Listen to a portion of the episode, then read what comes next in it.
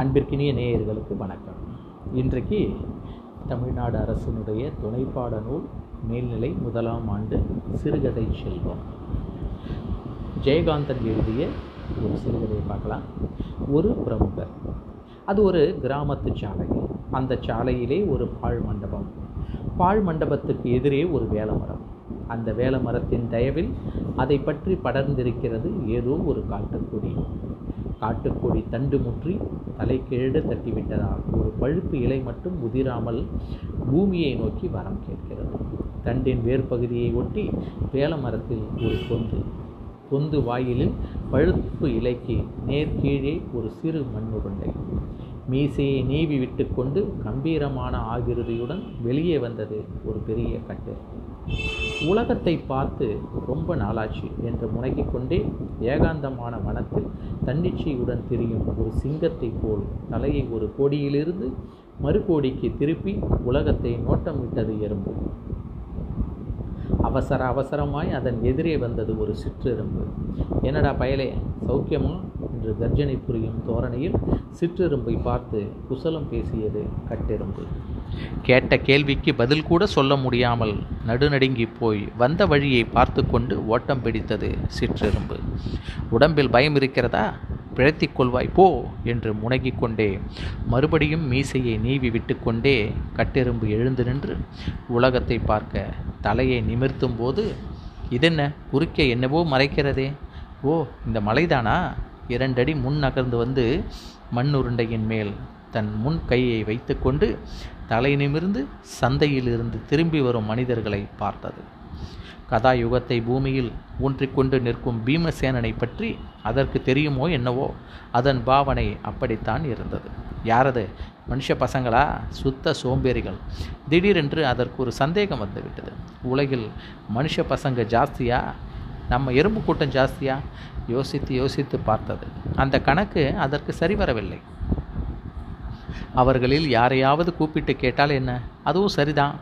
மண்ணுருண்டைக்கு பின்னே நின்று தலையை நீட்டி இரண்டு கைகளையும் உயர்த்தி கொண்டு கடுகு பிளந்தன்ன வாயை பிறந்து ஏ மனுஷ பயல்களா உங்களில் ஒருவன் இங்கே வாருங்கள் என்று கர்ஜனை புரிந்தது.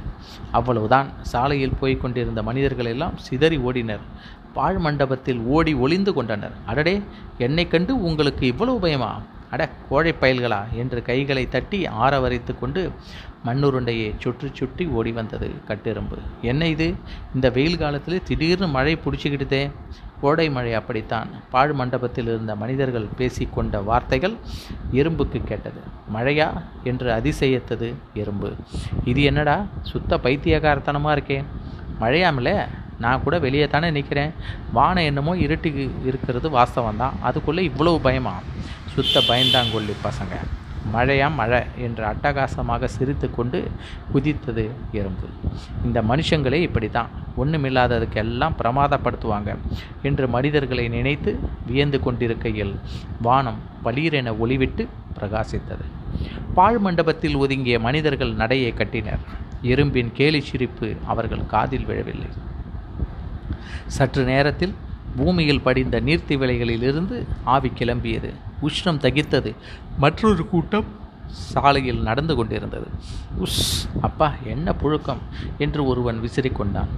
வேல மரத்தில் படர்ந்திருந்த கொடியில் உள்ள பழுப்பு இலையில் படிந்திருந்த நீர்த்துளிகள் ஒவ்வொன்றாய் உருண்டு நடுக்காம்பில் சேர்ந்து பெரிய முத்தாய் திரண்டது. திரண்ட முத்து மெல்ல மெல்ல உருண்டது. கீழே இருந்த மண்ணுருண்டையின் மீது ஆரோகணித்திருந்த கட்டெரும்பின் தலையில் விழுந்த நீர் முத்தை தொடர்ந்து பழுப்பு இலையும் உதிர்ந்து மண்ணுருண்டையின் மீது விழுந்தது. ஐயோ பிரளயம் பிரளயம் வானம் இடிந்து விழுந்து விட்டதே என்று கத்தியவாறு பழுப்பு இலையை நீக்கிக் கொண்டு வெளியே வந்த கட்டெரும்பு கரைந்திருப்பதைக் கண்டு கூக்குரலிட்டது. அடே மனிதர்களே பிழைத்து போங்கள் சீக்கிரம் ஓடுங்கள். பிரளயம் வந்துவிட்டது. ஓடுங்கடா ஓடுங்கள். என்று அலறியவாறு என்ன செய்வது? என்று தெரியாமல் பரபரத்து முன்னும் பின்னும் ஓடியது. அப்பா என்ன உஷம் என்று மேல் துண்டை வீசிக்கொண்டு ஒருவன் மரத்தடியிலிருந்து வந்தான். அட பைத்தியகார மனிதர்களே ஒன்றுமில்லாததற்கெல்லாம் உலகமே புரண்டு விட்டதாக ஓடுகிறீர்களே. இப்பொழுது பேராபத்து விளைந்துவிட்ட சமயத்தில் முட்டாள்தனமாக நடந்து கொள்கிறீர்களே. சீ சீ உங்கள் முகத்தில் விழிக்கக்கூட வெட்கமாயிருக்கிறது. நான் இப்பொழுது எப்படி என்னை பாதுகாத்து கொள்ளுவேன் பிரளயம் வந்துவிடும் போல் இருக்கிறதே என்று கூவியவாறு விரல் அழிந்தெடுத்து ஓடி தன் பொந்துக்குள் போய் புகுந்து கொண்டது கட்டெரும்பு. நன்றி.